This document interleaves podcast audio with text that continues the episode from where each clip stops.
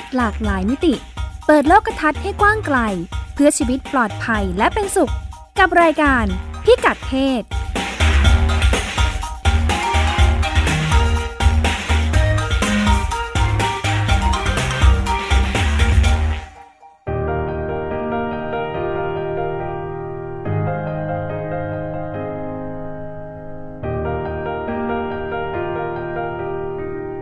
จะแต่งงานนี่ส่วนใหญ่จะเรารักชอบกันใช่ไหมก็จะตกลงกันว่าให้ผู้ใหญ่มาสู่ขอแล้วก็ไปดูฤกษ์ดูยามแล้วก็จะทำพิธีแต่งวันไหนส่วนเด็กสมัยนี้เป็นเด็กที่แบบว่ากล้าได้กล้าเสียกล้าที่จะขอผู้ชายแต่งงานก่อนมันถ้าเป็นสมัยของแม่มันก็มีแต่มันน้อยเพราะว่าเด็กสมัยก่อนเป็นเด็กขี้อายไม่เหมือนเด็กสมัยนี้จะเป็นเด็กที่ว่ากล้ามากกว่ายุคคนละสมัย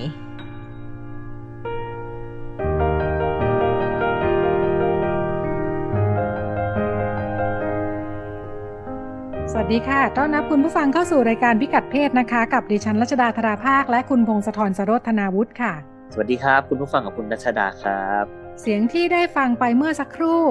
ก็เป็นนำประเด็นที่เราจะคุยกันในวันนี้จะแต่งงานเนี่ยคุณพงศธรถามว่าใครต้องเป็นคนขอแต่งงานผู้ชายเท่านั้นหรือเปล่าเดี๋ยวเราจะมาฟังกันแล้วก็อีกเรื่องนึงที่นำมาฝากกันวันนี้นะคะไปอัปเดตกันหน่อยว่าสถานการณ์ความรุนแรงชายแดนภาคใต้ผลกระทบกับผู้หญิงและเด็กตอนนี้เป็นยังไงกันบ้างแล้วหลังจากที่เราวุ่นวายห่างหายพอวุ่นวายกับสถานการณ์โควิดเนาะถ้าฟังดูเหมือนเหตุการณ์ความรุนแรงจะลดลงหรือเปล่าเราไม่ค่อยได้ยินข่าวเกี่ยวกับการวางระเบิดรอบยิงอะไรมากนักในพื้นที่ชายแดนภาคใต้ค่ะก็จะลองไปดูกันเรามาเริ่มกันที่เรื่องของการแต่งงานใครต้องเป็นคนขอแต่งงาน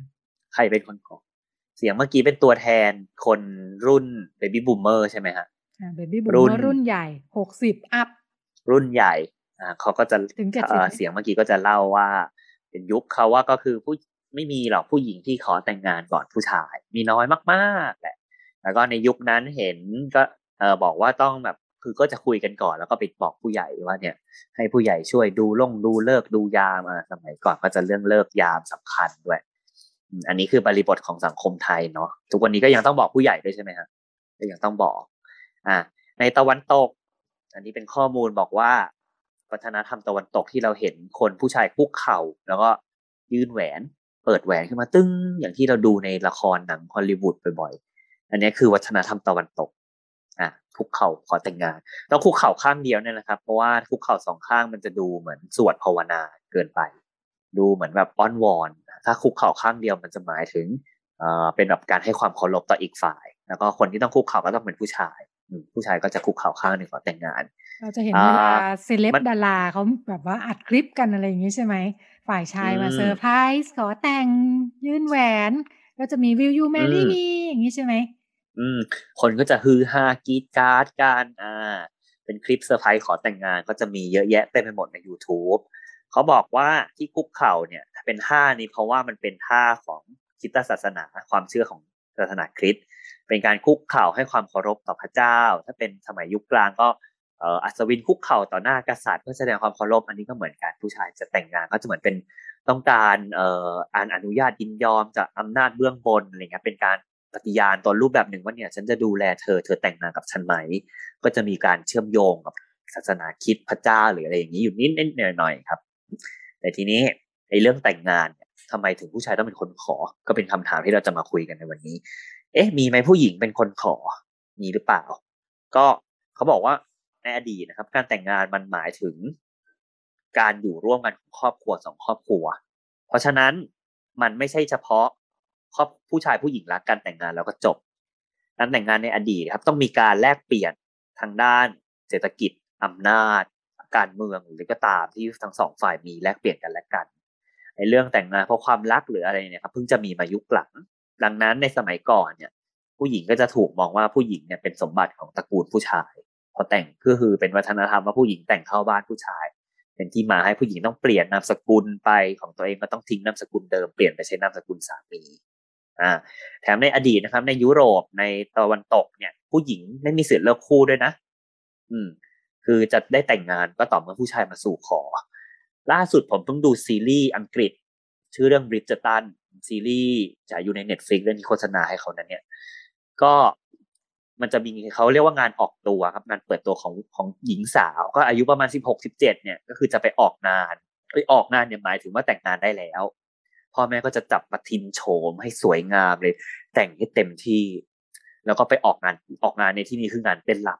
ำก็จะไปคุยกระจุกกระจิกกับชายหนุ่มที่แบบมีฐานะพอๆกันหรือว่าสูงกว่าก็จะไปคุยแบบไปทำความรู้จักเสร็จถ้าผู้ชายถูกตาต้องใจวันถัดมาผู้ชายจะมาขอแต่งงานก็คือแบบนี้เลยเร็วมากเลยคนเราดูแล้วก็เอ้ยมันแต่งงานกันเร็วขนาดนี้เลยเหรอก็คือเร็วประมาณนั้นเลยคือผู้ชายถูกใจปุ๊บตอนเช้าก็จะถือดอกไม้มาช่อหนึ่งหรือแบบให้ของขวัญของกำนันแล้วก็มาสู่ขอผู้หญิงที่หน้าบ้านเป็นวัฒนธรรมตะวันตกทีนี้เขาบอกว่าเวลาแต่งงานเนี่ยนะครับคนก็จะมองว่าคนที่ได้ประโยชน์จากการแต่งเนี่ยมักจะเป็นผู้หญิงมากกว่าผู้ชายผู้หญิงเป็นฝ่ายได้ประโยชน์ดังนั้นผู้ชายเนี่ยจะเป็นคนเลือกว่าจะแต่งได้เมื่อไหร่อันนี้พูดถึงในยุคอดีตในอดีตใช่ไหมในอดีตฮะก็เลยมองว่าเนี่ยผู้ชายก็เลยควรจะเป็นคนคุกเข่าขอนะพอดูแล้วว่าคนที่ยังแต่งคนผู้หญิงที่ได้แต่งงานเนี่ยทุกวันนี้ก็ยังมองอยู่นะเพราะผู้หญิงที่ได้แต่งงานเนี่ยคือผู้หญิงที่โชคดีกว่าผู้หญิงที่ไม่ได้แต่งก็จะมีคำแซวว่าเนี่ยไม่แต่งแต่ขึ้นคานนะอะไรอย่างนี้ครับเขาบอกว่าเป็นค่านิยมจากสมัยก่อนนี่แหละแล้วมันติดมาถึงปัจจุบันว่าผู้หญิงเนี่ยต้องควรจะได้แต่งงานผู้หญิงที่ไม่แต่งงานคือจะโชคร้ายกว่าผู้หญิงที่ได้แต่งงานเพราะเหมือนเป็นฝ่ายตั้งรับเนาะต้องรอให้คนมาขอใช่ไหมพอไม่มีคนมาขอก็เลยดูคุณค่าน้อยไปดูคุณค่าน้อยแล้วก็สมัยก่อนนะครับที่เล่าในอังกฤษที่บอกว่าสู่ขอก็คือผู้หญิงก็จะเลือกคู่ไม่ได้คือปฏิเสธได้แหละว่าจะไม่เอาผู้ชายคนนี้แต่คือจะไม่มีสิทธิ์คือสมมติเราชอบผู้ชายผู้หญิงคนหนึ่งชอบผู้ชายคนหนึ่งมากๆแต่ถ้าเขาไม่มาขอเธอแต่งงานสักทีคุณก็ไม่มีสิทธิ์เดินไปขอเขาแต่ง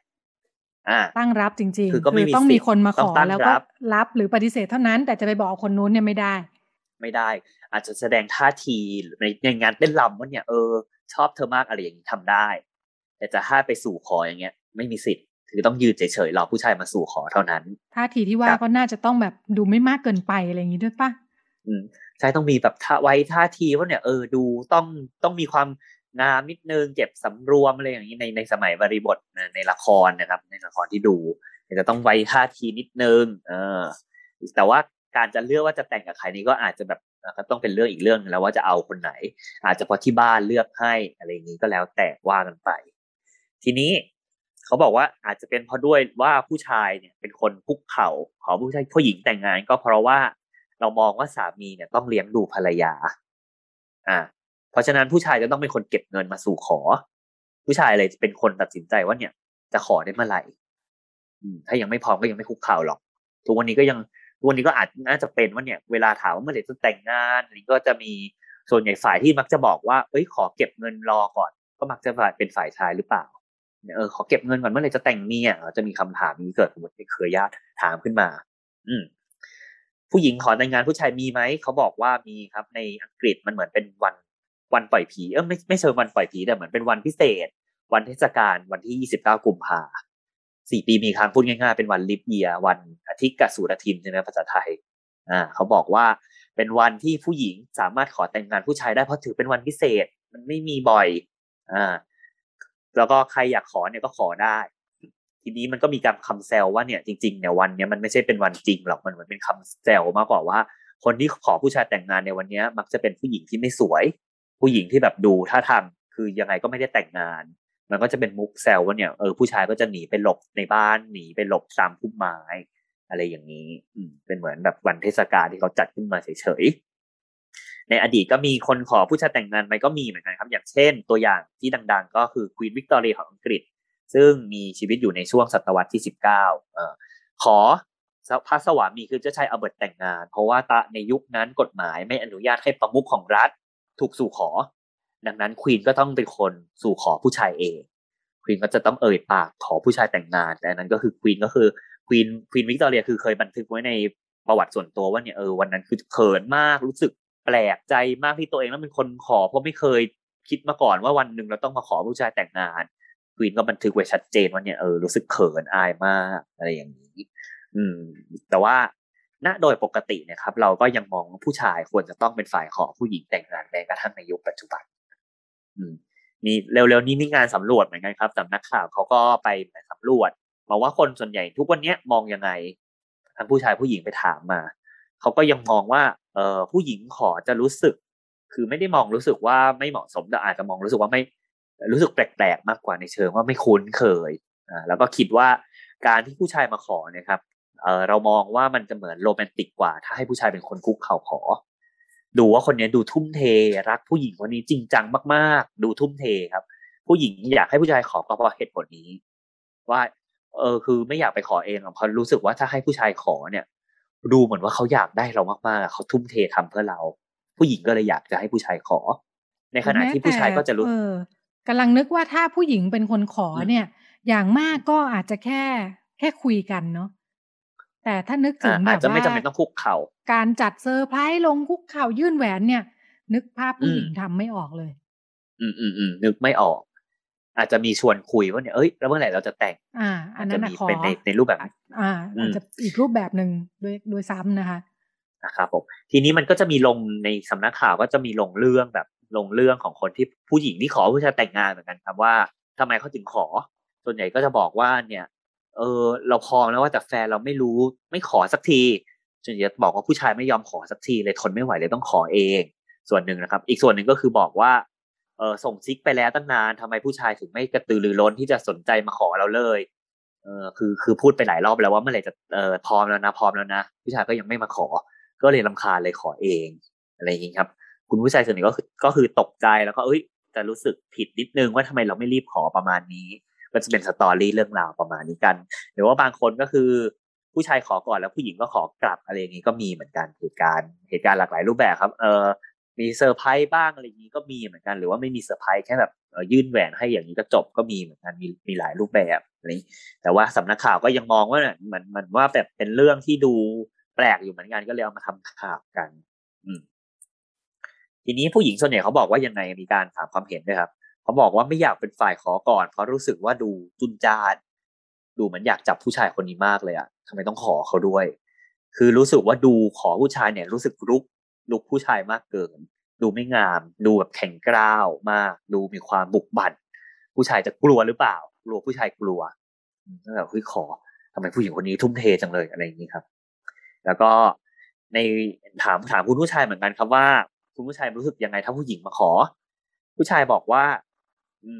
ทุกวันนี้ถ้าผู้หญิงเริ่มทำอะไรก่อนก็รู้สึกว่าไม่แปลกเหมือนกันนะเช่นส่งข้อความมาจีบสมมติผู้ชายพูดกับผู้หญิงทำความรู้จักกันผู้หญิงเป็นฝ่ายเดินหน้าเดินเกมก่อน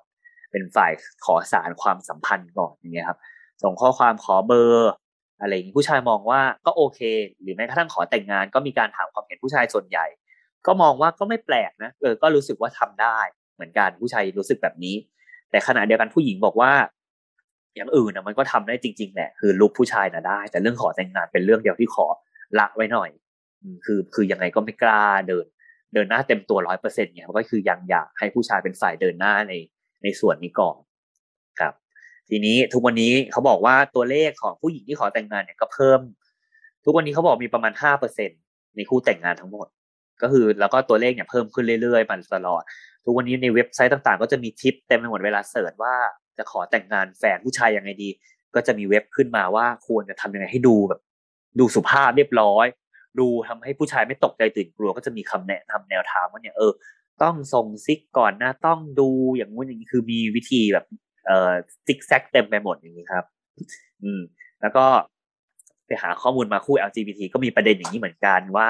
ตกลงแล้วใครต้องขอแต่งงานก่อน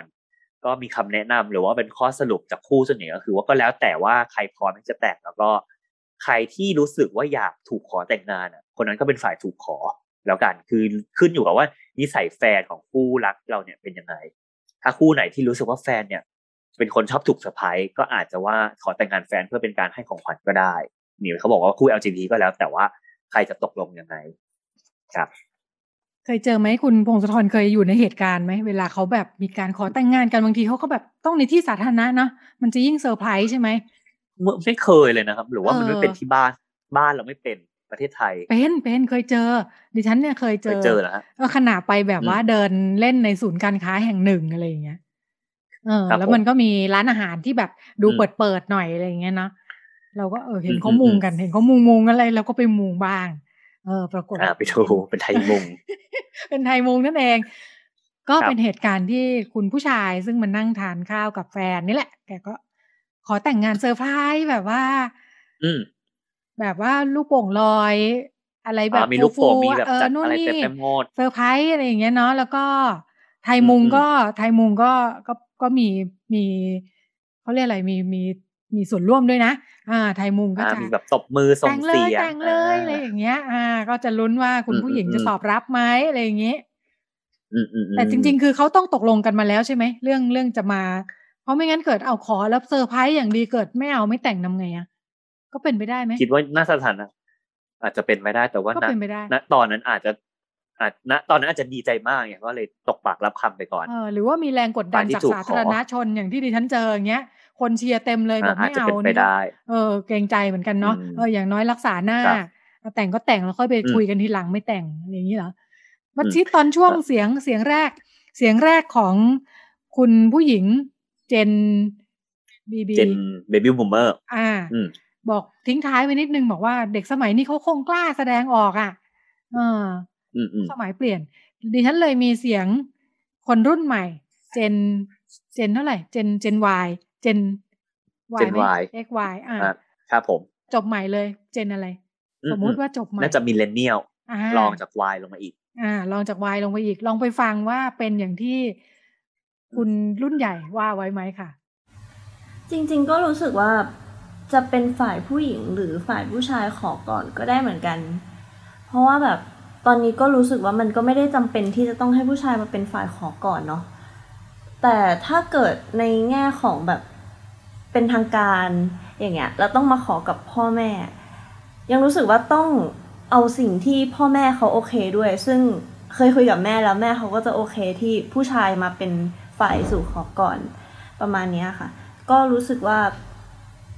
มันเป็นเรื่องที่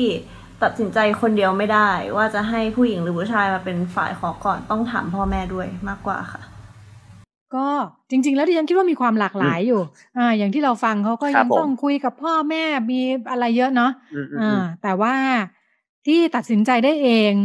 จริงๆไม่ต้องถามใครก่อนก็น่าจะมันมีความหลากหลายอยู่แหละสุดท้ายแล้วก็อาจจะต้องคุยกับพ่อกับแม่มาท้ายที่สุดนะแต่ว่าเนี่ยพ่อเราก็เป็นอย่างนี้คือไอ้ไปอยู่ด้วยกันเลยเนี่ยอาจจะไม่ต้องบอกนะแต่ตอนจะแต่งงานนี่คงจะต้องบอกการแต่งงานจริงๆเป็นเรื่องของครอบครัวใหญ่เนาะการไปอยู่ด้วยกันเนี่ยต้องมีญาติเยอะเข้ามาเกี่ยวข้องหรืออะไรไปอยู่ด้วยกันเนี่ยเหมือนเป็นเรื่องของสองคนแต่การแต่งงานเป็นพิธีกรรมเนี่ยมันไม่บอกใครไม่ได้นะต้องน่าจะต้องแบบตกลงร่วมกันประมาณนึงเพราะเดี๋ยวก็จะต้องเชิญญาติพี่น้องของสองฝ่ายก็จะต้องมาใช่ไหมคะพิธีแต่งงานเนี่ยเป็นพิธีของครอบครัวสองครอบครัวเนาะมีอีกหนึ่งตัวแทนเมื่อกี้เราเบบี้บูมเมอร์ไปแล้วมิลเลนเนียลไปแล้วใช่ไหมลองเจน X ลองเจน X ดูอีกคนหนึ่งเจน X จะพูดถึงเรื่องการรุ่นกลางๆจะขอประมาณเท่าไหร่40-50เนาะ40-50เป็นหญิงสาววัยรุ่นสักเมื่อ30 ปีที่แล้วว่าจะมองเรื่องการขอแต่งงานยังไงบ้างค่ะจริงๆแล้วสำหรับเราการตกลงแต่งงานคือการที่คนสองคนพร้อมที่จะใช้ชีวิตคู่ด้วยกันถ้าถามว่าใครควรเป็นคนขอก่อนอันนี้ย้อนไปในสังคมที่สัก 40-50 ปีก่อนตามธรรมเนียมปฏิบัติแล้วก็คงต้องเป็นผู้ชายเพราะเป็นความคาดหวังของสังคมที่บอกว่าผู้ชายควรต้องเป็นฝ่ายเลี้ยงดูครอบครัวฉะนั้นผู้ชายที่คิดว่าพร้อมแล้วก็จะเอ่ยปากขอแต่งงานแต่ถ้ายังไม่พร้อมก็จะเงียบๆไปก่อนผู้หญิงก็รอไปแต่ปัจจุบันโดยส่วนตัวแล้วคิดว่าความคาดหวังของสังคมแตกต่างกันออกไปแล้วเนาะความพร้อมเกิดได้จากทั้งฝ่ายหญิงและฝ่ายชายหากคนไหนคิดว่าพร้อมก่อนก็สามารถเอ่ยปากขอแต่งงานได้เพราะมันเป็นเรื่องของคนสองคนจริงๆเราอยู่ในสังคมใช่ธรรมเนียมปฏิบัติก็มีแต่ก็คือมันคงไม่ได้เป็นจุดนำหรือจุดหลักของการดำเนินชีวิตอีกต่อไปนี้ถามว่าใครพร้อมก็คงสามารถเอ่ยปากก่อนได้โดยที่ไม่ต้องรอให้ว่าต้องเป็นผู้ชายเท่านั้นที่เป็นฝ่ายเริ่ม เพราะฉะนั้นคือเมื่อมีคนใดคนหนึ่งพร้อมก็จะเริ่มขอแล้วก็หลังจากนั้นก็จะเป็นเรื่องของการตอบรับหรือตอบปฏิเสธก็ว่ากันไปถ้าพร้อมที่จะเดินไปด้วยกันมันก็เป็นเรื่องที่ดีเป็นการตอบรับความพร้อมที่จะเริ่มอาจจะไม่เท่ากันแต่เมื่อมีคนใดคนหนึ่งเริ่มแสดงจุดยืนว่าพร้อมที่จะไปต่อแล้ว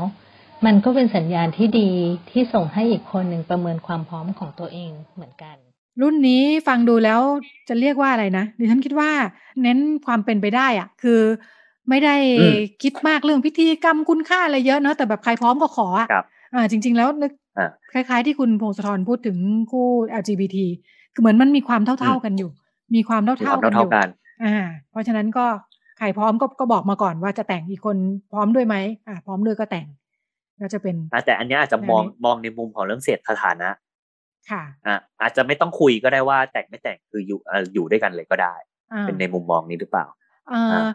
มุมมองอันนึงคือผู้หญิงก็ทำงานมีรายได้ของตัวเอง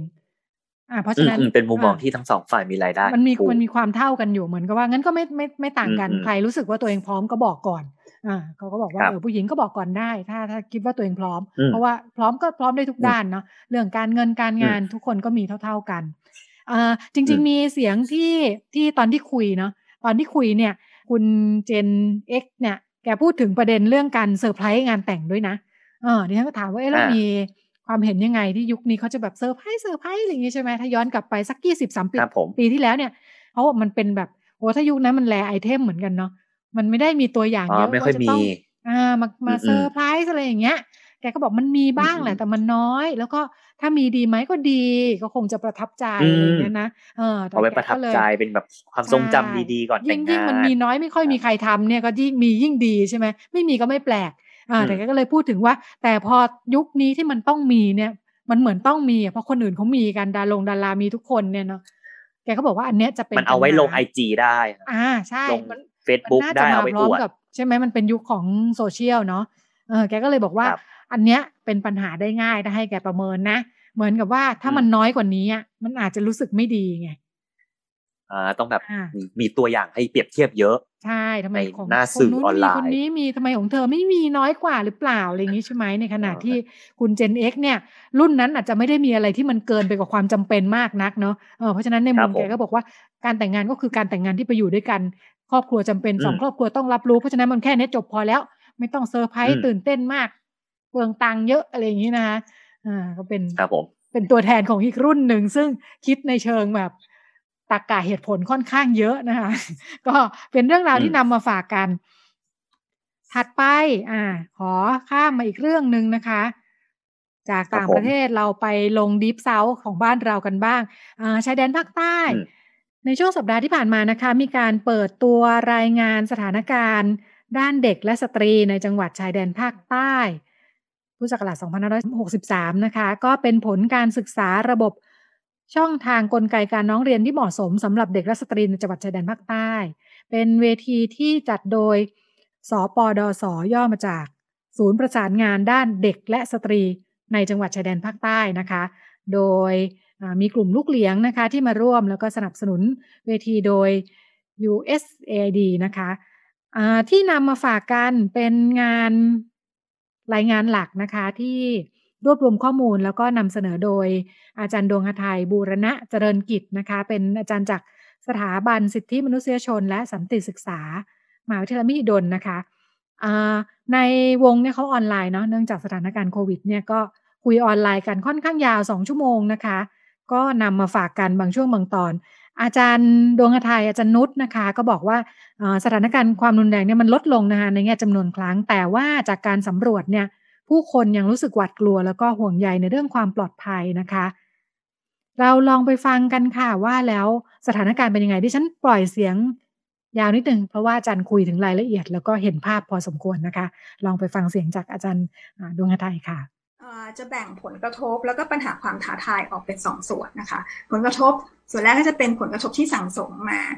จากสถานการณ์ความรุนแรงที่เราทราบอยู่แล้วว่าความรุนแรงมันยาวนานนะคะเพราะฉะนั้นไม่ได้จบที่ทุกครั้งที่เกิดความรุนแรงแล้วเรื่องจะจบลงนะคะแต่ว่ามันมีสิ่งที่ ทิ้งร่องรอยนะคะบาดแผลแล้วก็ความทุกข์นะคะให้กับผู้คนไว้ด้วยแล้วก็มีเรื่องปัญหาและความท้าทายนะคะอันเกิดจากความยืดเยื้อของความขัดแย้งแล้วก็วิธีการแก้ปัญหาแล้วก็ปัญหาการแพร่ระบาดของโควิดในปัจจุบันจะเห็นได้ว่าเรามีหญิงม่ายจำนวนประมาณ 3,000 คนในพื้นที่นะคะนอกจากหญิงม่ายเนี่ยนะคะจะเกิดความรุนแรงทางตรงแล้วนะคะความรุนแรงทางตรงก็คือความรุนแรงทางกายนะคะบางทีหลังจากที่สามีเสียชีวิตบางคนแต่งงานใหม่นะคะก็มีปัญหากับมันมีงานศึกษาที่นะคะว่าก็มีปัญหาเกี่ยวกับเรื่องความสัมพันธ์นะคะทำให้เกิดถูกใช้ความรุนแรงในครอบครัวนะคะหรือว่ามีปัญหาเรื่องโครงสร้างนะคะอย่างเช่นเรื่องกฎกติกาต่างๆอย่างเรื่องการระเบียบการเยียวยาพูดถึงการเยียวยาผู้ได้รับผลกระทบนะคะทำให้นักวิชาการศาสนาตั้งข้อสังเกตนะคะว่าค่อนข้างที่จะทำให้การตีความเนี่ยมีความสับสนนิดหน่อยนะคะว่าเงินชดเชยนั้นจะเป็นเงินมรดกหรือว่าจะเป็นเงินตอบแทนสินใหม่ที่จะให้กับครอบครัวโดยตรงเพราะถ้าเป็นเงินมรดกเนี่ยก็จะมีการแบ่งที่มีครอบครัวสมาชิกครอบครัวส่วนอื่นนะคะอย่างเช่นพ่อแม่ของผู้เสียชีวิตเนี่ยเกี่ยวข้องด้วยแล้วทำให้ผู้หญิงบางคนที่มีบุตรจำนวนมากเนี่ยก็จะรู้สึกว่าไม่ได้รับความเป็นธรรมในการที่จะมีค่าชดเชยเนี่ยมาใช้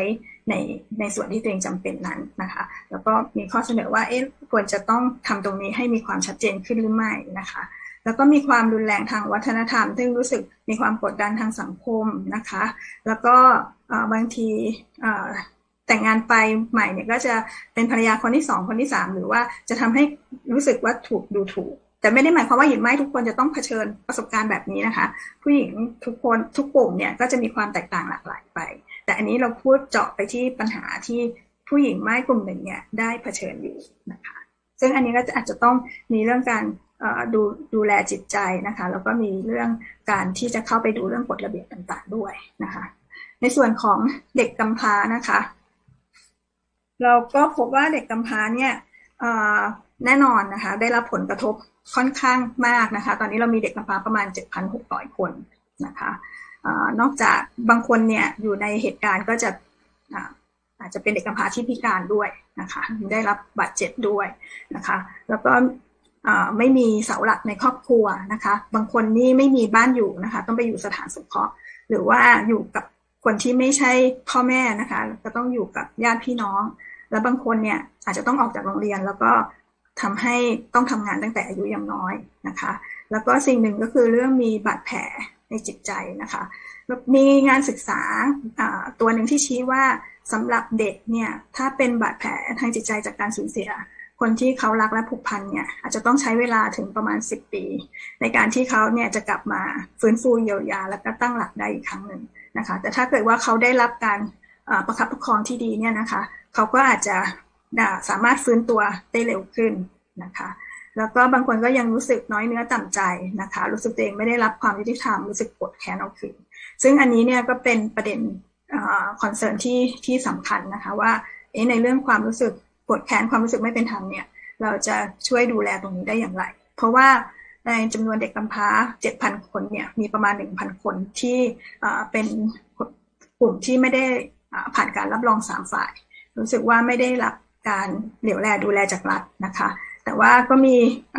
คนให้ข้อมูลประมาณว่าเด็กบางคนก็ยังรู้สึก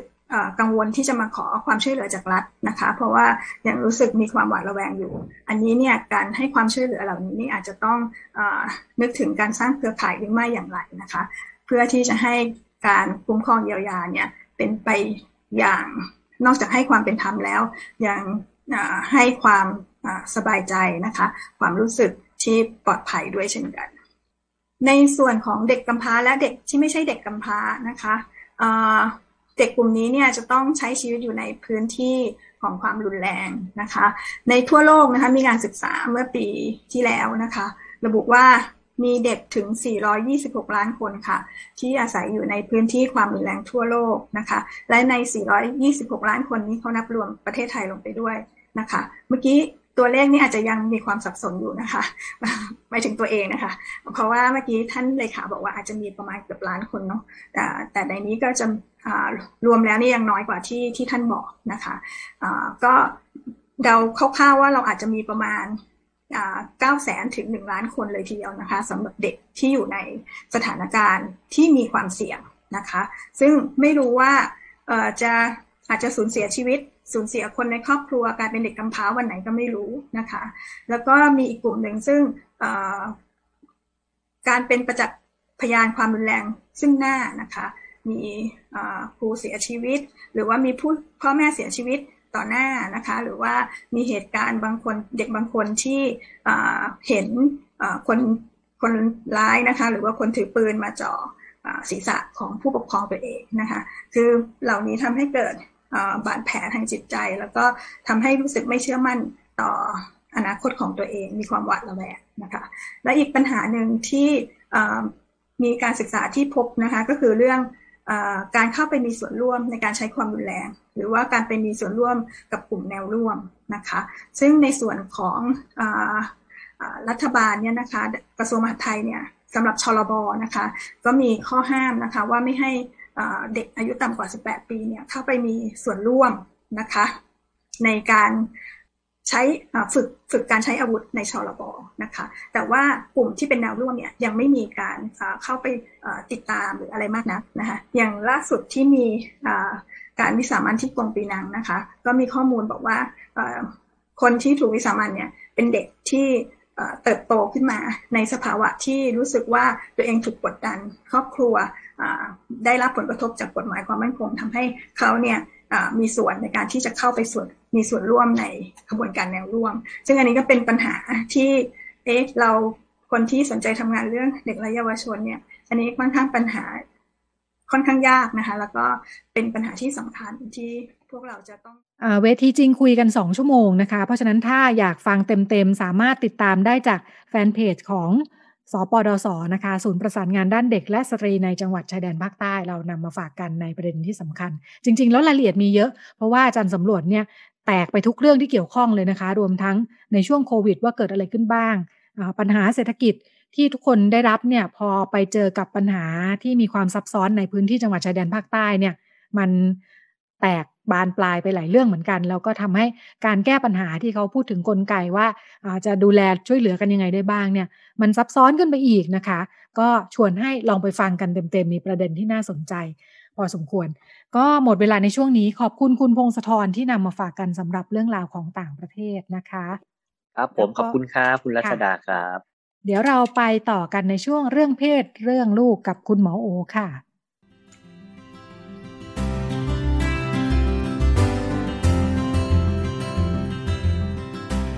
เรื่องเพศเรื่องลูกเรื่องกังวลของพ่อแม่มีทางออกคุยกับหมอโอ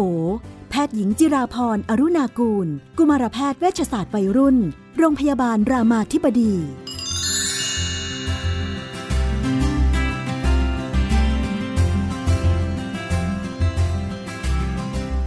ในช่วงเรื่องเพศเรื่องลูกเราก็อยู่กับคุณหมอโอนะคะสวัสดีค่ะสวัสดีค่ะพี่นุ่นสวัสดีท่านผู้ฟังค่ะเป็นประจำเราก็จะพบกับคำถามของหลายๆครอบครัวแล้วก็คำถามยอดฮิตนะคะเรื่องมีลูกวัยรุ่นเนี่ยมีปัญหาทุกบ้านเป็นคุณแม่เลี้ยงเดี่ยวนะคะอายุ41บอกว่าลูกชายอายุ15หนักใจมากกับการเปลี่ยนแปลงเข้าสู่วัยรุ่นของลูกทะเลาะกันทุกวันเลยบางทีแม่ก็อดใจไม่ไหวฟาดไปมั่งก็มีนะคะบอกว่าทำไมจากเด็กที่เชื่อฟังทำตามติดแม่เมื่อวันซืนอยู่เลยเนาะตอนนี้ทุกอย่างก็เปลี่ยนไปหมดเลยบอกว่าตอนแรกก็อุตส่าห์ดีใจเนาะมีลูกชายหลังๆเริ่มคิดว่านี่ถ้าเป็นลูกสาวแม่จะไม่ซัฟเฟอร์แบบนี้ไหมนะคะแม่จะแบบว่าลูกสาวจะไม่แข็งกระด้างกับแม่แบบนี้หรือเปล่าคำถามคือเนี่ยทำไงดีคะจะพูดจะสอนอะไรลูกทำท่ารำคาญตลอดเลยทำหน้าไม่พอใจตลอดเลยพูดใส่เสียงห้วนว่าแม่จะบ่นอะไรกันนักหนาค่ะก็เป็นวัยรุ่นปกติเลยนะคะเราก็จะเจออะไรแบบนี้เนาะที่แบบเขาอาจจะคือวัยรุ่นเป็นวัยที่เขาเริ่มมีความเป็นตัวของตัวเองแล้วก็เขาอยากจะรู้สึกว่าตัวเขาเติบโตใช้ได้ซึ่งจริงมันเป็นส่วนหนึ่งที่สำคัญของพัฒนาการในวัยรุ่นนะคะคือการที่รู้สึกว่าตัวเองสามารถที่จะแบบเป็นอิสระไม่ได้ต้อง อยู่ใต้ใครเนาะสามารถดูแลตัวเองสามารถจัดการชีวิตตัวเองทีนี้พ่อแม่เนี่ยบางทีพอลูกวัยรุ่นแล้วเราก็ไม่ได้ปรับวิธีเลี้ยงเราก็เลี้ยงเขาเหมือนเดิมเหมือนเขาเป็นเด็กๆเพราะว่าลูกก็ยังดูเป็นเด็กในสายตาเราเสมอเนาะทีนี้พอเราไม่ได้ปรับวิธีเลี้ยงเนี่ยค่ะเราก็เลยใช้วิธีเหมือนเดิมชี้บอกให้ทำสั่งซึ่งมันทำให้วัยรุ่นซึ่งเป็นวัยที่สมองส่วนอารมณ์เขาก็ทำงานเยอะเนี่ยเขาก็จะเริ่มหงุดหงิดรำคาญต่อมาก็อาจจะเริ่มมีอคติเริ่มรู้สึกเห็นหน้าก็แบบไม่ชอบแล้วเพราะว่าเป็นคนที่อยู่ใกล้แล้วทำให้ร้อนทำให้ไม่สงบเนาะทีเนี้ยหมอคิดว่าปัญหาเนี่ยมันกลับมาคุณแม่กลับมาที่ตัวเองก่อนเนาะว่าอันที่หนึ่งคืออย่าตั้งคำถามกับลูกว่าทำไมมันเป็นแบบนี้อะไรอย่างเงี้ยทำไมเขาเปลี่ยนไปอันนี้คือไม่ได้แปลว่าอย่าตั้งคำถามนะคะคืออย่าไปตั้งคำถามกับตัวเขาแต่ตั้งคำถามกับสิ่งที่เกิดขึ้นคือ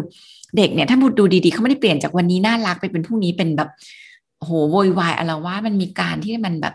ค่อยๆเปลี่ยนค่อยๆซึมซับบางอย่างค่อยๆมีปัญหาเข้ามาแต่เราอาจจะไม่ได้มองเห็นหรือเราอาจจะไม่ได้เข้าไปจัดการมันนะคะเราก็ปล่อยมันมาเรื่อยๆจนวันหนึ่งเนี่ยมันก็เริ่มออกมาเป็นพฤติกรรมที่มีปัญหามากขึ้นอยากชวนกลับมาดูว่าจริงๆปัญหาเนี่ยค่ะมันหลักๆเลยที่มันเห็นเลยคือเรื่องของความสัมพันธ์แล้วจะเห็นว่าวัยรุ่นเนี่ยก็จะมีปัญหาดีกับพ่อแม่ค่อนข้างเยอะถามว่าทำไมหมอคิดว่าอันที่หนึ่งก็คือพอเขาเป็นวัยรุ่นแล้วเนี่ยบางทีเราไม่ค่อยเปลี่ยนวิธีเลี้ยงคือให้เราจะให้อิสระเขามากขึ้นให้เขาคิดมากขึ้นให้เขารับผิดชอบกับสิ่งที่เกิดขึ้นด้วยตัวเองมากขึ้นเราก็ยังใช้วิธีเดิมอะใช้วิธีการกำกับใช้ปากสั่งใช้การควบคุมใช้การว่าตำหนิเนาะซึ่งพอเขาได้รับสิ่งนี้อยู่เรื่อยๆเนี่ยเขาก็จะเริ่มมีความสัมพันธ์ที่ไม่ดีกับเราแล้วพอมีความสัมพันธ์ที่ไม่ดีกับเราเนี่ยค่ะอะไรมันก็ยากไปหมดบอกให้ทำก็ไม่อยากทำเพราะการไม่ทำหลายครั้งมันคือเหมือนการได้ต่อต้านการได้เอาคืนการได้แบบทำให้ตอบโต้อีกฝั่งหนึ่งเนาะนั้นลูกอาจจะดื้อเงียบขึ้นลูกก็อาจจะแบบเริ่มมีปัญหากับเรามากขึ้นนะคะอันนี้ก็เป็นหลักๆเลยคือหนึ่งเราไม่เปลี่ยนวิธีเลี้ยงแล้วเราก็ทำให้ความสัมพันธ์มันย่ำแย่ลงนะคะอันที่สองหมอคิดว่ามันเป็นเรื่องของการสื่อสารที่เราใช้การสื่อสารที่เราใช้เนี่ยบางทีเราก็ใช้การสื่อสารเชิงลบเนาะสั่งว่าตำหนิบ่นอะไรเงี้ยซึ่งสิ่งเหล่านี้พอมันเกิดขึ้นซ้ำๆกับเด็กเนี่ยค่ะเขาก็จะเริ่มมีอารมณ์ที่ขุ่นมัวไม่พอใจโกรธอยากต่อต้านหรือบางคนก็อยากจะหนีไกลๆไม่อยากยุ่งด้วยนะคะงั้นมันก็เลยจะออกมาเป็นรูปแบบของปฏิกิริยาที่รู้สึกว่าเรากับเขาไม่คอนเนคกันอันที่สามที่หมอคิดว่าเป็นปัญหาที่เจอบ่อยก็คือเรื่องของการที่เราฟังไม่ค่อยเป็นพ่อแม่เนี่ยหลายครั้งคือลูกเขาก็เนื่องจากถึงเขาจะเป็นวัยรุ่นแล้วเขาอยากที่จะถึงเขาอยากจะแบบเป็นตัวของตัวเองเป็นอิสระเนี่ยเขาก็ยังมีความอยากที่จะมีใครสักคนอยู่กับเขาแต่ว่าใครสักคนคนนั้นเนี่ยเขาอยากเป็นคนที่เข้าใจเขาทีนี้เราเนี่ยถ้าจะไม่ค่อยได้เข้าใจเขาเลยถ้าเราไม่ค่อยได้ฟังเขาแล้วหลายครั้งเลยค่ะที่หมอเจอว่าพ่อแม่เนี่ยก็ไม่ค่อยอาจจะไม่ค่อยรู้ว่าตัวเองฟังไม่ค่อยเป็นบางทีเขาเล่าอะไรให้มาเราฟังเนาะเราก็แบบรีบฟังเพื่อจะด้วยความเป็นพ่อแม่เนาะเราก็อยากจะแก้ปัญหาให้เราก็เลยพอเขาฟังเราฟังเสร็จเราก็รีบสอนเขาซึ่งบางทีทำให้วัยรุ่นรู้สึกไม่ชอบเขาไม่รู้สึกอยากฟังคำสอนเขาอยากมีคนช่วยเขาฟังว่าเขาคิดยังไงเขารู้สึกยังไงเราก็ช่วยเขาคิดนะคะเพราะฉะนั้นหมอคิดว่ากลับมาทบทวนเรื่องความสัมพันธ์ก่อนอย่าสอนอะไรโดยที่ความสัมพันธ์ไม่ดีเวลาที่ใครเป็นคนที่เราไม่ชอบสอนอะไรเราก็ไม่ฟังเพราะฉะนั้นก็ลองเปลี่ยนวิธีดูนะคะกลับไปคอนเนคกับลูกก่อนที่จะไปคอเรกหรือก่อนที่จะไปสอนอะไรเขานะคะค่ะคำถามถัดไปนะคะบอกว่าลูกไม่ให้กอดไม่ให้หอมเลยบอกว่าอายคนอื่นแล้วก็ไม่ชอบให้กอดให้หอมด้วยคุณแม่ก็เลยเศร้าว่าหลังจากนี้จะกอดจะหอมลูกไม่ได้อีกเลยเหรอเนี่ยก็อย่าเพิ่งคิดว่าการไม่ให้กอดไม่ให้หอมเป็นจากเรื่องของการที่เขาโตแล้วเป็นวัยรุ่นแล้วนะคะหมอคิดว่ากลับมาย้อนดูเรื่องเดิมเราไม่ให้คนที่เราไม่ชอบกอดหอมเราเนาะแล้วหลายครั้งการอยู่ด้วยกันแบบที่บรรยากาศมันไม่ดีตีกันบ่อยเนี่ยหรือพอเขาเป็นวัยรุ่นแล้วเรายังหันไปลงไม้ลงมือเนี่ยค่ะมันสร้างความรู้สึกแตกแยกมันสร้างความรู้สึกไม่คอนเนคกันกับลูกอย่างมากเพราะฉะนั้นเนี่ย หมอคิดว่าก่อนที่จะอยากจะเข้าไปกอดหอมเขาเนี่ยกลับไปทำให้ความสัมพันธ์มันดีก่อนกลับไปฟังเขาเยอะๆก่อนกลับไปหยุดใช้ความรุนแรงจากทางคำพูดทางร่างกายกับเขาก่อนนะคะแล้วก็ฝึกให้เขาเรียนรู้จากผลลัพธ์ได้ค่ะเขาอะไรที่เขาทำแล้วมันอาจจะเกิดผลลัพธ์ที่ไม่ดีเนี่ยเราช่วยเขาเรียนรู้ผ่านผลลัพธ์เนี่ยหลายครั้งอาจจะดีกว่าที่เราไปคอยสอนเขาว่าเขาแล้วทำให้เขายิ่งหงุดหงิดกับเรามากขึ้นนะคะหมอคิดว่าอยากให้กลับมาอยู่ตรงนั้นก่อนค่ะแต่ก็มีรายละเอียดหลายเรื่องนะคะคุณแม่ถามด้วยว่าน้ำเสียงพูดจาห้วนๆกระด้างกระด้างแบบนี้ของลูกเนี่ยทำยังไงได้บ้างพอทักไปก็จะบอกว่าก็เสียงมันเป็นแบบนี้เองจะให้ทำยังไงค่ะก็อย่างที่บอกกลับมาเรื่องเดิมเลยค่ะเสียงที่ไม่ดีเนี่ยมันมาจากความรู้สึกที่ไม่ดีเพราะฉะนั้นอย่าไปแก้แค่เสียงไปแก้ที่ความรู้สึกเราไม่ได้ให้เขารู้สึกดีกับเรามากขึ้นก่อนเราอาจจะหาพื้นที่ที่จะแบบคุยกับลูกตรงไปตรงมาก็ได้นะคะว่าแม่สังเกตดูว่าช่วงนี้เราดูทะเลาะกันบ่อยนะลูกเราดูไม่สนิทกันเหมือนเดิมเราดูใช้อารมณ์ต่อกันเยอะเลยมันเกิดอะไรขึ้นหนูลองบอกแม่หน่อยแม่ก็อยากฟังเหมือนกันเราจะได้ช่วยกันแก้ปัญหาเปิดใจรับฟังจริงๆอะค่ะแล้วจะทำให้ลูกเขารู้สึกว่าอย่างน้อยเนี่ยเราก็เป็นคนที่อยากจะรับฟังปัญหาอยากช่วยเขาแก้ไขปัญหาเนาะซึ่งตรงเนี้ย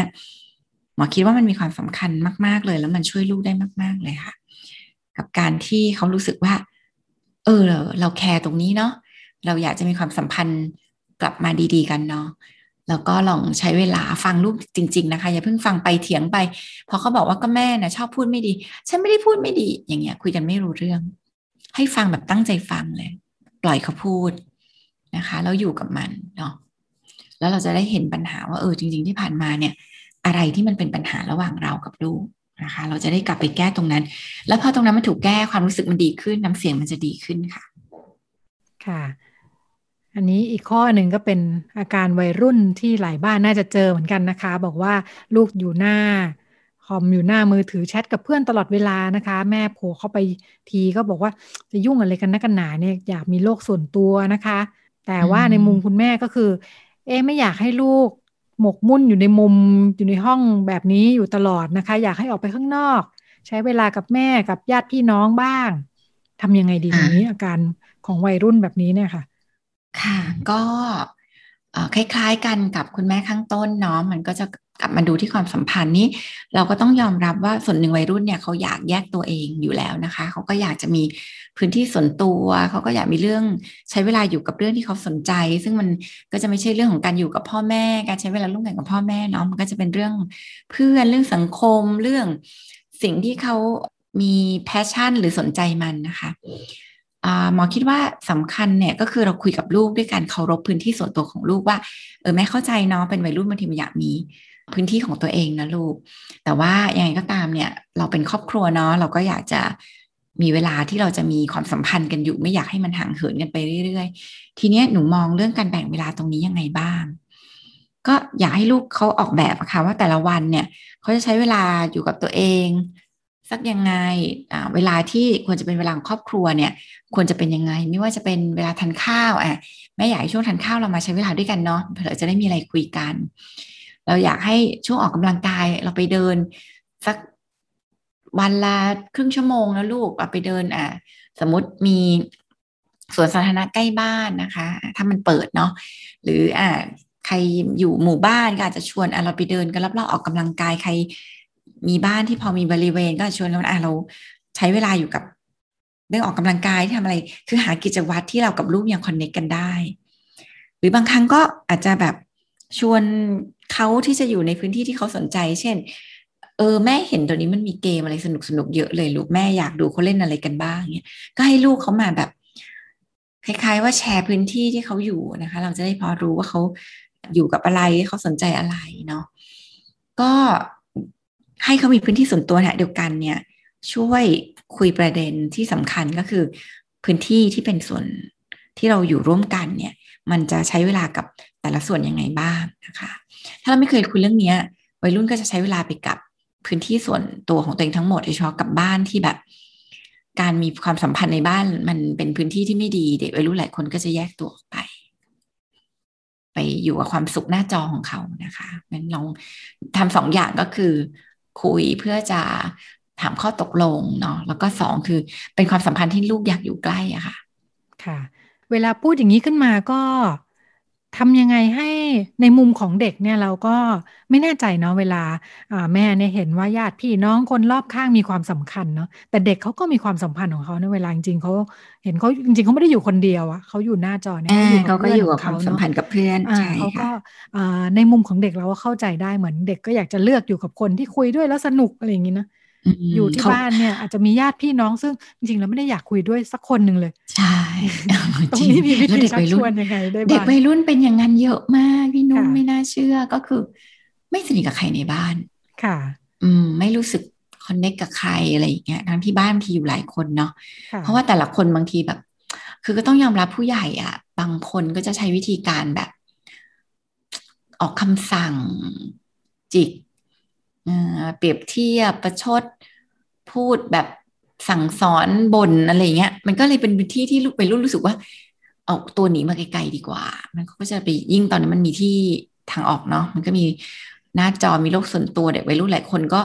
ตกไปอยู่ตรงนั้นเลยนะคะเพราะฉะนั้นลองดูหน่อยนะคะว่าตอนนี้เราเป็นพื้นที่ที่น่าอยู่ด้วยไหมอันนี้สำคัญมากๆเลยเนาะเพราะว่าถ้าเราไม่ใช่พื้นที่ที่น่าอยู่ด้วยมันยากมากเลยที่เราจะบังคับใครมาอยู่ด้วยโดยเฉพาะกับเด็กวัยรุ่นที่เราบังคับเขาไม่ได้แล้วนะคะเพราะฉะนั้นก็ทำให้เราเป็นคนเป็นบ้านที่มีพื้นที่ที่น่าอยู่ด้วยหมอว่าอันนี้สำคัญแปลว่าคุณแม่จะต้องไปทำงานกับคนอื่นๆในบ้านเช่นบางทีก็มีพี่น้องที่วัยไล่เลี่ยกันนะแต่ว่าในวัยรุ่นเนี่ยคุยกับเพื่อนรู้เรื่องด้วยกันมากสุดเนาะบางทีน้องหรือพี่ก็ไม่ใช่คนที่แบบคุยด้วยแล้วจะสบายใจเพื่อนบางทีไม่ค่อยตัดสินกันไง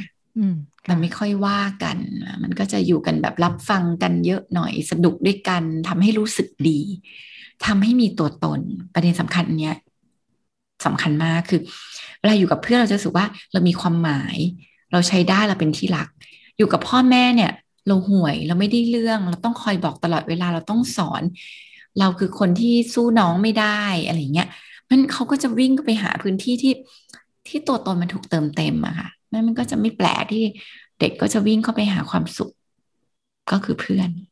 อีกอันนึงน่าจะเป็นปัญหาของคุณแม่จริงๆคุณแม่ท่านเดิมนี่แหละบอกว่าถามลูกก็ไม่ค่อยตอบอยู่แล้วแต่บางคำตอบมาแล้วแม่ก็แบบว่าเศร้าสะเทือนใจมากๆเจ็บจี๊ดทำใจยังไงกันดีมีคำแนะนำไหมคะจริงๆเรื่องของคุณแม่ทั้งหมดเลยเนี่ยมันคือเรื่องเดียวเลยคือความสัมพันธ์ที่ไม่ดีต่อกันคำตอบบางคำตอบเนี่ยเขาก็ตอบมาให้เราเจ็บปวดค่ะเพราะว่าลึกๆจริงๆเนี่ยลูกเจ็บปวดอยู่นะคะเขาไม่ได้มีความสัมพันธ์ที่ไม่ดีกับเราแล้วเขามีความสุขนะมนุษย์ทุกคนเนี่ยต้องการเป็นที่รักแล้วพอพบว่าตัวเองเนี่ยไม่เป็นที่รักของคนใกล้ชิดเนี่ยลึกๆมันคือความเจ็บปวดมนุษย์ทุกคนเนี่ยต้องการเป็นที่รักต้องการเป็นคนที่รู้สึกดีกับตัวเองเวลาที่เราแย่กับพ่อแม่เราเวลาที่เราเป็นลูกที่ไม่น่ารักเนี่ยจริงๆเราก็เจ็บปวดเราก็รู้สึกแย่เราก็ไม่ได้อยากจะรู้สึกว่าเราเป็นคนที่ทำให้พ่อแม่เสียใจเราเป็นคนที่ทำให้พ่อแม่เจ็บปวดเนาะแต่หลายครั้งพอมันรู้สึกแย่มันอยากจะเอาคืนอยากจะตอบโต้เนี่ยค่ะมันก็ทำให้เขาก็อยู่ในวังวนทางการพยายามแบบที่จะแบบทำให้เกิดการเจ็บช้ำน้ำใจกันอยู่บ่อยๆเพราะลึกๆอ่ะมันได้ความรู้สึกดีมันได้ความรู้สึกสะใจมันได้ความรู้สึกแบบมันได้เอาคืนมันได้สู้กลับเนาะซึ่งจริงๆเด็กๆก็ไม่ได้อยากเป็นอย่างนี้นะคะเพียงแต่ว่าอันนี้มันก็เป็นสัญชาตญาณการปกป้องตัวเองของมนุษย์ซึ่งมันก็เกิดขึ้นได้เนาะทีเนี้ยสิ่งที่คุณแม่ควรจะทำนะคะก็คือคุณแม่สามารถสื่อสารมันตรงไปตรงมาเนาะการฝึกการสื่อสารที่เราเรียกว่าเป็น I message คือการสื่อสารจากตัวเราคำขึ้นต้นเป็นตัวเราเนาะเช่นลูกเขาจะตอบอะไรแบบกลับมาทำให้เราสะเทือนใจเช่นแบบหนูก็ไม่ได้อยากจะมีพ่อแม่แบบนี้หรอกสมมติเนาะแทนที่เราจะแบบทำไมแกพูดจาอย่างนี้ได้ไงแกไม่รู้เหรอฉันเลี้ยงแกมาเนี่ยเหนื่อยแค่ไหนอะไรอย่างนี้เนาะมันก็ยิ่งทำให้ลูกรู้สึกแบบไม่แคร์ยิ่งโกรธ พอยิ่งโกรธเขาก็ยิ่งไม่สนนะคะเขาไม่ได้รู้สึกสำนึกไม่ได้รู้สึกเสียใจแบบที่เราอยากให้เขารู้สึกแต่ถ้าเราสื่อสารตรงไปตรงมาแม่เสียใจที่แม่ได้ยินสิ่งที่หนูพูดบอกเขาต้องไปมาว่าเราเสียใจเรารู้สึกแย่เนาะแม่ไม่อยากได้ยินอะไรแบบนี้เลยแม่มันทำให้แม่รู้สึกแย่การที่เราสื่อสารไปว่าเราเสียใจเรารู้สึกไม่ดีเนี่ยหมอคิดว่ามันสื่อสารได้ดีกว่าการที่ไปว่าเขาไปตำหนิเขานะคะแล้วความหมายมันเหมือนกันก็คือเรารู้สึกไม่ดีเนาะงั้นฝึกการสื่อสารที่มันตรงไปตรงมานะคะมันจะได้ไม่สร้างปัญหาหรือก็ไม่สร้างบาดแผลให้กันเนาะบอกตรงๆเลยค่ะแม่เสียใจแม่อยากให้หนูทบทวนสิ่งที่หนูตอบออกมาก่อนเนาะหรือแม่อยากให้หนูคิดถึงใจของแม่ก่อนที่หนูจะพูดสิ่งเหล่านี้อันนี้มันจะทำให้เขาฟังได้มากขึ้นนะคะค่ะแล้วก็อีกอย่างนึงอีกเทคนิคอีกอย่างนึงคือเวลาที่เขาพูดเนี่ยให้เราควรจะต้องรู้แหละว่าเขาก็แค่พูดให้เราสะเทือนใจสิ่งสำคัญก็คืออย่าไปทำท่าสะเทือนใจเพราะว่าเขาก็จะได้รับสิ่งที่เขาต้องการแล้วเขาก็จะมาบ่อยๆพูดแบบนี้แล้วรู้สึกเอาชนะแม่ได้พูดอย่างนี้แล้วรู้สึกทำให้แม่เจ็บปวดได้มันจะมาอีกมันจะพูดให้แม่เจ็บปวดได้อีกนะคะแต่ถ้าเรามั่นคงข้างในเนาะเราเข้าใจว่าลูกอะแค่อยากให้เราเจ็บปวดแหละแต่เราไม่เป็นไรเรามั่นคงนะเขาไม่ได้เขาก็ทำเพราะว่าเขาก็เจ็บปวดเหมือนกันเนี่ยพอเรามั่นคงเราตั้งแกนของเราได้เนี่ยเราก็จะตอบสนองลูกแบบมีสติมากขึ้นอย่าไปทำท่าเจ็บปวดรวดร้าวแบบฉันทนไม่ไหวแล้วน่าพูดอย่างนี้อะไรอย่างเงี้ยนะก็พูดด้วยเสียงที่มั่นคงนะแม่เสียใจนะที่หนูพูดกับแม่แบบนี้แม่รู้สึกไม่ดีเลยนะคะแต่ว่าเราไม่ได้ทำให้เขารู้สึกแย่ลงกว่าเดิมเนาะแต่บอกเขาต้องไปมาว่าเราเสียใจแต่ว่าอย่าไปทำท่าเหมือนกับโกรธแย่ปรี๊ดขึ้นมาอะไรอย่างเงี้ยอันนั้นเขาจะยิ่งแบบเขาจะทำซ้ำๆรู้สึกว่ามันได้ผลจริงๆด้วยนะคะแล้วก็กลับไปที่เรื่องเดิมที่เราคุยกันตั้งแต่ต้นก็คือความสัมพันธ์ที่ไม่ดีมันก็จะอยู่กันแบบสู้กันไปตลอดทำให้เสียใจกันไปนะคะเพราะจะอยู่กันแบบไม่ค่อยเป็นมิตรเนาะค่ะก็เป็นเทคนิคเนาะเรื่องไอ้เมสเสจจริงๆเวลาฟังคุณหมอพูดแบบเนี้ย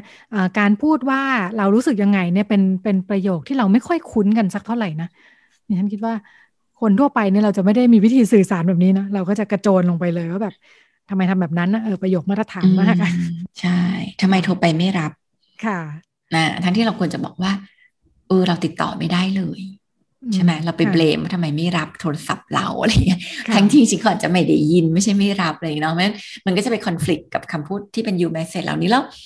เราก็เติบโตมากับสังคมที่พูดยูเมสเซจตลอดเวลาค่ะพี่นุ่นมันก็เลยทำให้เราพูดความรู้สึกออกไปไม่ค่อยเป็นเพราะว่าเราไม่ได้อยู่ในสังคมที่เราแสดงความรู้สึกของเราตรงไปตรงมาค่ะน่าสนใจลองไปใช้ได้ทันทีนะเดี๋ยวฟังเสร็จก็ลองไปใช้ได้ทันทีดูซิว่าผลตอบรับจะแตกต่างกันไหมยังไงบ้างนะคะค่ะค่ะหมดเวลาพอดีเลยสำหรับคำถามของคุณแม่ที่มีปัญหามีรายละเอียดความจริงเป็นเรื่องความสัมพันธ์แล้วก็มีความซับซ้อนอยู่นะคะพอคุยรายละเอียดเนี่ยเหมือนมีหลายแง่มุมแต่ก็มีแนวทางให้ลองไปปรับใช้กันดูวันนี้หมดเวลาแล้วค่ะดิฉันกับคุณหมอโอลาคุณผู้ฟังไปก่อนแล้วก็พบกันใหม่สัปดาห์หน้าสวัสดีค่ะสวัสดีค่ะติดตามรายการได้ที่ www.thaipbspodcast.com แอปพลิเคชัน Thai PBS Podcast หรือฟังผ่านแอปพลิเคชัน Podcast ของ iOS Google Podcast Android Podbean SoundCloud และ Spotifyติดตามความเคลื่อนไหวของรายการและแสดงความคิดเห็นโดยกดถูกใจที่ facebook.com/thaipbspodcast